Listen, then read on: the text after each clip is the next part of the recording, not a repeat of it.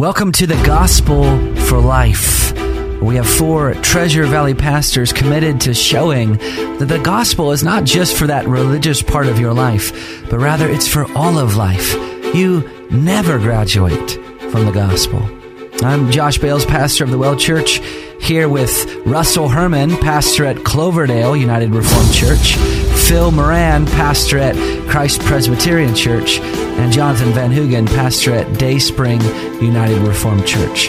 Now, if you'd like to find out more about us or catch past broadcasts or get information about our annual conference, you can find us at reformationboise.com. All right, we are coming up on Christmas weekend, where many of you will be spending time with friends and family, and this is, uh, you know, this is a, a blessing for many of us, but it's also a hard time because we feel those words that Jesus spoke in the Gospel of Matthew when he said that I have come to set a man against his father, and a daughter against her mother, and a daughter in law against her mother in law, and a person's enemies will be those of his own household. And what Jesus is, is meaning there, at least in part, is that the gospel divides families according to how individuals respond. There are there are two families that exist in this world. There are those who belong to the family of heaven, and there are those who belong to the family of this world that is perishing. And one of the ways that uh, the Scripture gives us to help us to determine, you know, where we fit in, what, what family do we belong to, is that there are signs of true conversion. And our hope that during this holiday season is if you're one of those persons that are desiring to have a conversation with, with maybe a nominal Christian in your family, that maybe you can be equipped here uh, to understand that there are true, genuine signs of conversion. That's what we've been looking at this week. And so today we look at our third sign. You are itching to say something. I'm going to jump in real quickly. Okay. Um, these signs of conversion, sometimes they're called marks of grace. So maybe you've had children or you yourself had to do a leaf project where you went out and collected leaves and you had to identify the type of tree that it was based upon the, the leaf and the and the, the fruit, the like the, the cones or berries or whatever that the fruit have. Um, so we can tell what type of tree it is by its bark, by its leaves, by its fruit, um, whether it's cones or or whatever. That's that's what this all is. Mm-hmm. We're identifying the tree. Is it a tree that belongs to the kingdom of heaven, or is it a, a tree that belongs to the kingdom of earth? Um, and so, just like you can identify a type of tree by its marks, you also can identify whether somebody is truly a child of God or not by marks or the lack thereof. Mm-hmm. And I and I just want to reemphasize, Russ, something that you said a few days ago. Um, that, that these marks are given uh, for our assurance that, that you can know that you're, you're a child of God. They're not given so that you can evaluate the, the people that God has placed in your life and you can arrive at a judgment uh, about somebody else's conversion. Mm-hmm. Uh, that, that's, that, that's, a, uh, that's a dangerous path to, to walk down uh, because ultimately you don't know. Um, but you can know these signs in your own life and you can ask yourself these questions Are these signs present in my life? Can I press back just for maybe somebody who might be hearing that slightly differently? Because um, I agree with you. I, I we we've talked for hours and hours on this broadcast together. Um, is it not true that some of these marks are helpful in either pre-evangelistic conversations or, or conversations, at least so that you know what's going on in, in terms of what the scripture says about conversion, but also so that you can challenge you know, some of the people we're talking to. So, for instance, let me give you for instance. I was out preaching the gospel one time on the street, sharing, handing out gospel tracts, and you know, pretty much everybody, well, not everybody you talk to, but many people you talk to, oh yeah, I'm a Christian, I've done that, you know, yada yada yada. And my next question is, oh, that's great. Where do you go to? Where do you fellowship at? Oh, I, I don't, I don't go to church. And so then, knowing what these signs of conversion are, I immediately said, well, you know what Jesus said that if you love me, you'll keep my commandments. So Jesus is giving a kind of a mark of conversion there in that statement. Do you think that that's okay to use in our evangelism? Yeah, ab- well, absolutely, of course. Um, and and the way you're using that, you know, you're using it as uh, you're you're wielding a weapon of grace to call people uh, closer to Christ and and to, and to open the, you know open their heart and surrender more to Christ. But um, you're you're not using it as a As you're, a you're weapon. not using it as a weapon to beat people over the head. Yeah. But I, we are also to observe other people. I mean, Jesus says in Matthew 7 Beware of false prophets who come to you in sheep's clothing, but inwardly are ravenous wolves. You will recognize them by their fruits. Yeah. And then later on, he'll say, Thus you will recognize them by their fruits.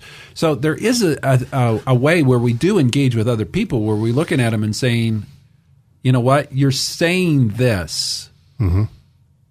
but I'm not sure if I'm seeing any fruit in your life.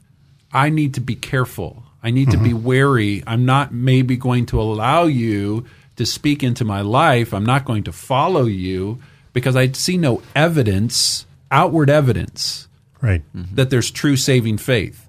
That's not for me to condemn. Sure. It's for me to be wise and discerning.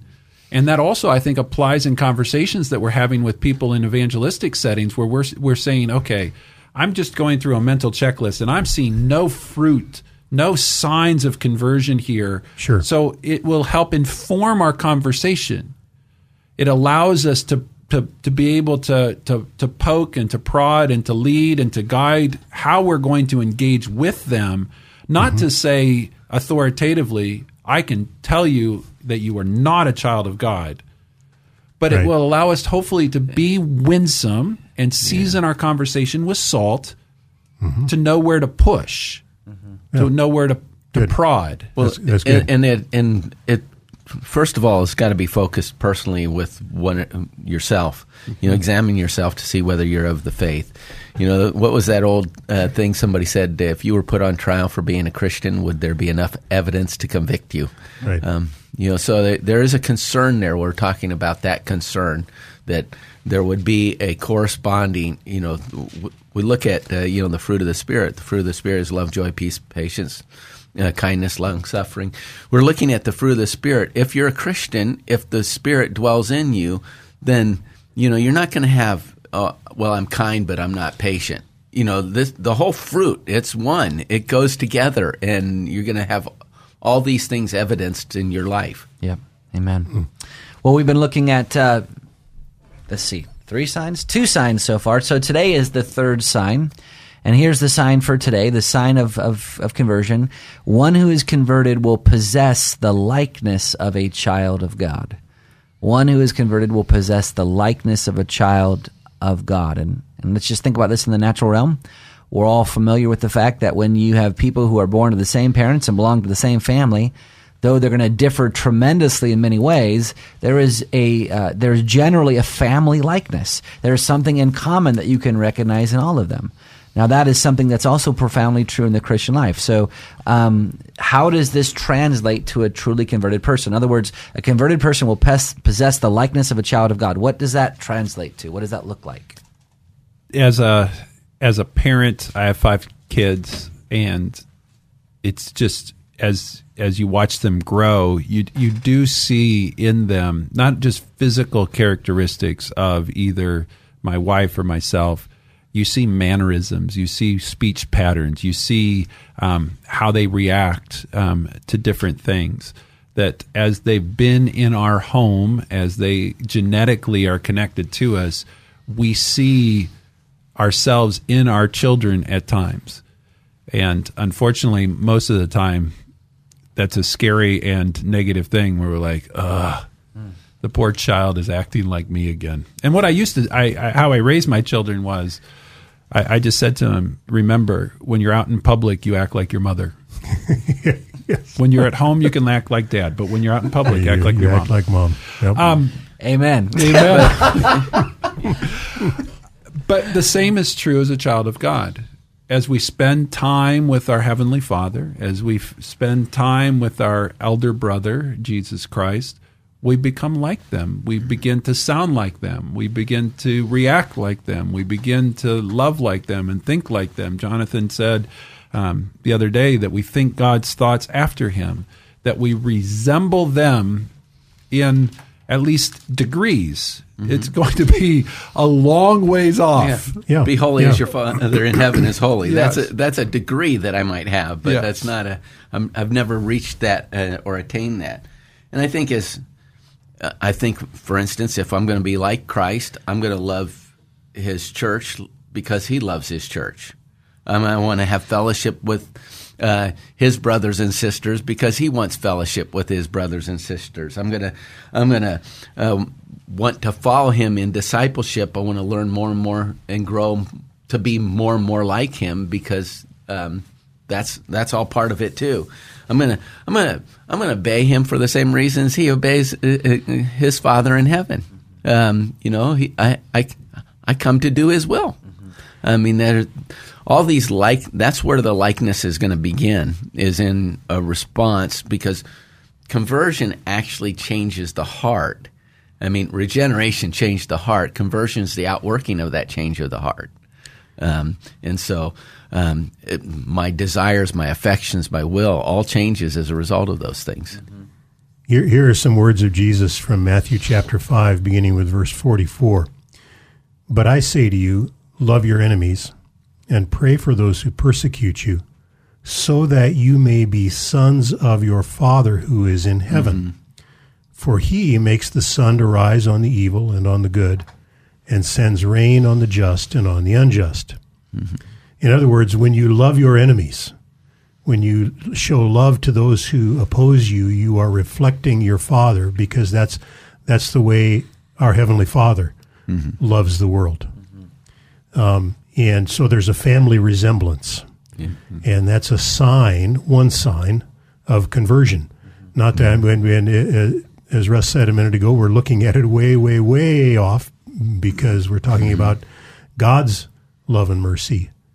Um, but when when I begin, even with baby steps, to love my enemies, I'm looking like my heavenly Father.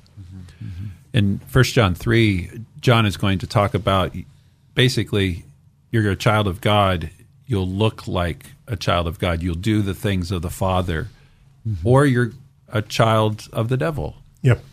Mm-hmm. and you'll do the works of the devil. You you the children follow their father. Mm-hmm. That's right. And there's only two choices about who our father is. And you'll behave like one or the other. And the the part of this is also a call that you always want to reflect well upon your father.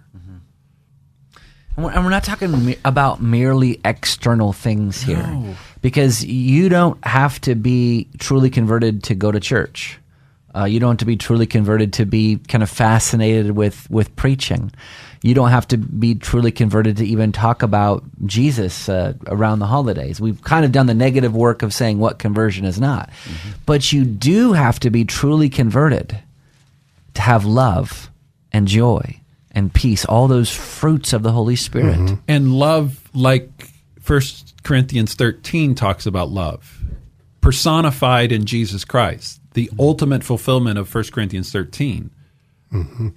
And then it's also bo- to be seen in us. And if you just slowly work through 1 Corinthians 13 and say, I can see this in Jesus Christ, and that's also my call upon me to love with that type of kindness and patience, a love that's not rude or self-centered or self-seeking or all of these things that I'm going to protect and and that's a different level of love than the superficial love that permeates society. Amen. Mm-hmm. Well, you've been listening to the Gospel for Life. We, we, we've been going over the signs of conversion. Conversion is the greatest miracle that a person can undergo in this world, and it comes with tangible effects. And so, if you've missed any of our past broadcasts, just go to reformationboise.com. You can find um, a link there, or you can just search us on your iTunes store um, and find look up the Gospel for Life. You can find us there. Uh, we hope to see you next time.